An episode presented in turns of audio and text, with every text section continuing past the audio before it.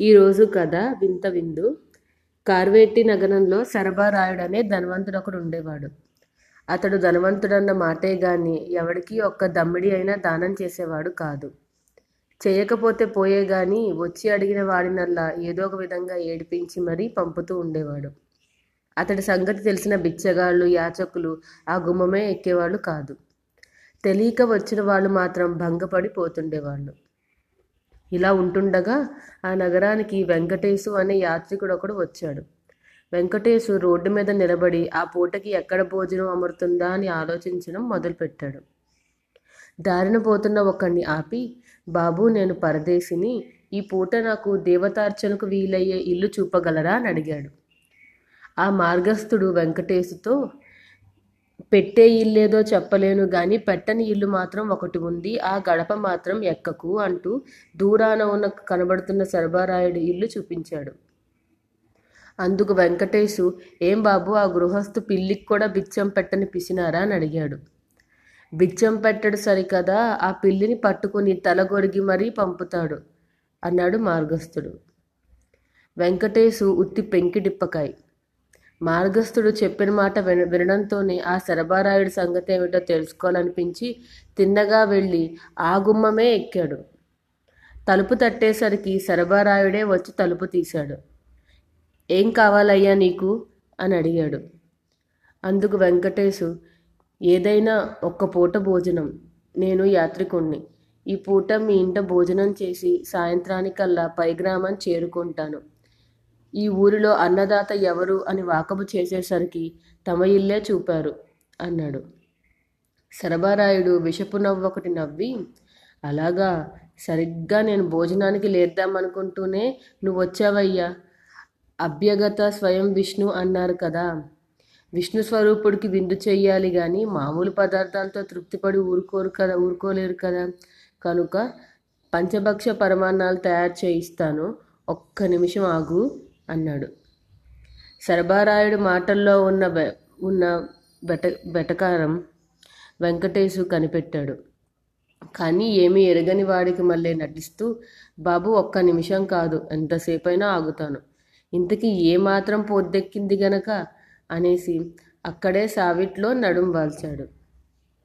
తన ఇంట్లో తనంత చనువుగా ఆ కుర్చీలో వాలడంతో సరబారాయుడికి కోపమే వచ్చింది. కానీ వాడికి తగిన శాస్తి ఎలా చేసి పంపాలో తనకి తెలుసు. శరభారాయుడు లోపలికి వెళ్ళగానే వెంకటేశు కళ్ళు మూసుకుని ఏం జరగబోతుందా అని ఆలోచిస్తున్నాడు. మరి కొంచెం సేపటికి శరభారాయుడు లేవోయి విష్ణు స్వరూప విందు ఆరగిద్దు గాని ఎవర్రా అక్కడ? మాకు రెండు చెంబులతో నీళ్ళు తీసుకుని రండి అన్నాడు. వెంకటేశు కుర్చీలో నుంచి లేచి నిల్చున్నాడు. నీళ్ళ కోసం ఎదురు చూశాడు ఎవరూ నీళ్ళు తాలేదు. సరబారాయుడు ఎవరి చేతిలోంచి ఒక చెంబుని అందుకున్నట్లు నీళ్ళతో కాళ్ళు కడుక్కు నీళ్ళతో కాళ్ళు చేతులు కడుక్కుంటున్నట్లు నటించాడు. వెంకటేశు నాటకం ప్రారంభమైందని గ్రహించి తను కూడా సరబారాయుడికి మళ్ళీ నీళ్ళ చెంబు అందుకుని కాళ్ళు చేతులు కడుక్కున్నట్లు అభినయించి భోజనానికి సిద్ధమయ్యాడు.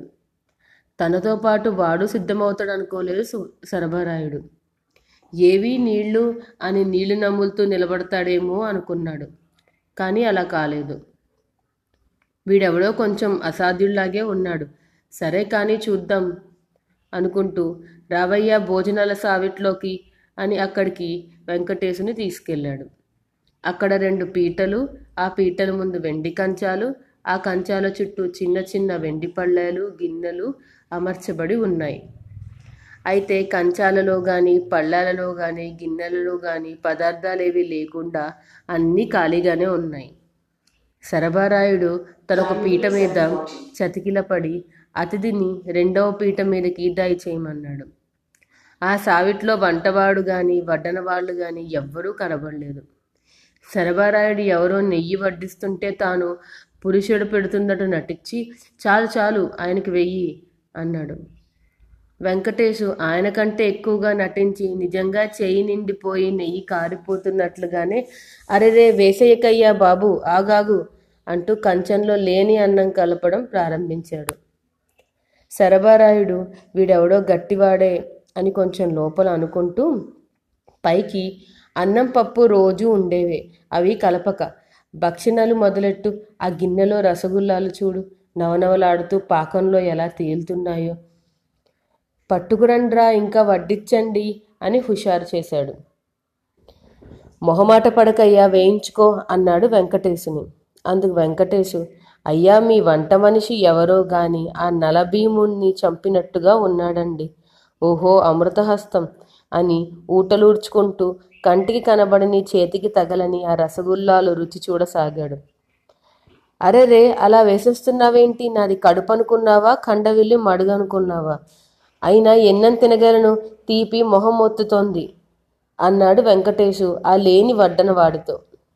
శరభారాయుడు అందుకుని తీపి మొహమెత్తితే కాస్త పులిహారను అంచుకోబోయి జీడి పలుకులు అవి వేసి మాంచి పసందుగా తయారు చేశాడు. గుప్పెడు పలుకులు తీసి వడ్డించరా ఆయనకి?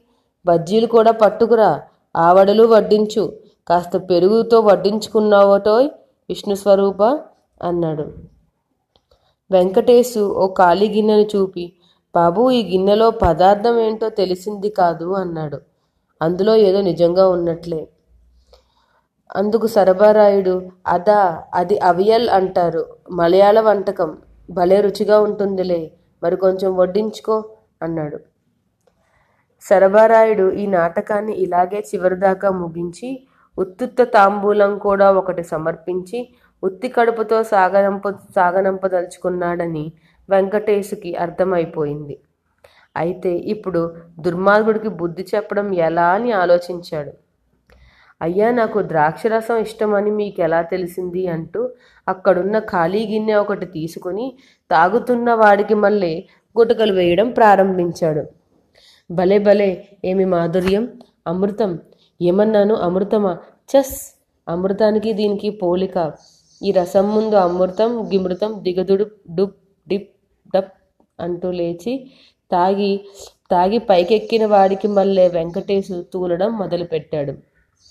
శరభారాయుడు నిర్గాంతపోయి ఏమిటిది? అంటూ లే లేవ లేవబోయేసరికి వెంకటేశు ఒళ్ళు తెలియని ఒళ్ళు తెలియని వాడికి మళ్ళీ తడబడుతూ ఏమిటి? కోమటి టీ కాఫీ కోకో ఓవల్టిస్ అంటూ సరబారాయుడు జుట్టు పట్టుకుని వంచి నడ్డి మీద దబా దబా నాలుగు పిడిగుద్దులు వేశాడు. శరభారాయుడు ముర్రో ముర్రో అని అని అనేసరికి నలుగురు పోగయ్యారు. శరభారాయుడు ఏడుస్తూ ఈ దుర్మార్గుడు నా ఇంటికి భోజనానికి వచ్చి నన్నే కొట్టాడు చూడండి అన్నాడు. వచ్చిన వాళ్ళంతా వెంకటేష్ కేసు చూసి ఇదేం పని? తిన్న ఇంటికి ఘాత తలపడతావా? అన్నారు. వెంకటేశు పశ్చాత్తాపం నటిస్తూ క్షమించండి. ఈయన ఇచ్చిన ద్రాక్షరసం మూలాన ప- పైకి కైపెక్కి ఒళ్ళు తెలియక ఏదో అపచారం చేశాను కాబోలు అన్నాడు. సరబరాయుడు ఉత్తది ద్రాక్షరసం ఏమీ లేదు ఏమీ ఇవ్వలేదు అన్నాడు. ద్రాక్షరప ద్రాక్షరసం అబద్ధమైతే విందు అబద్ధమే అన్నాడు వెంకటేశం.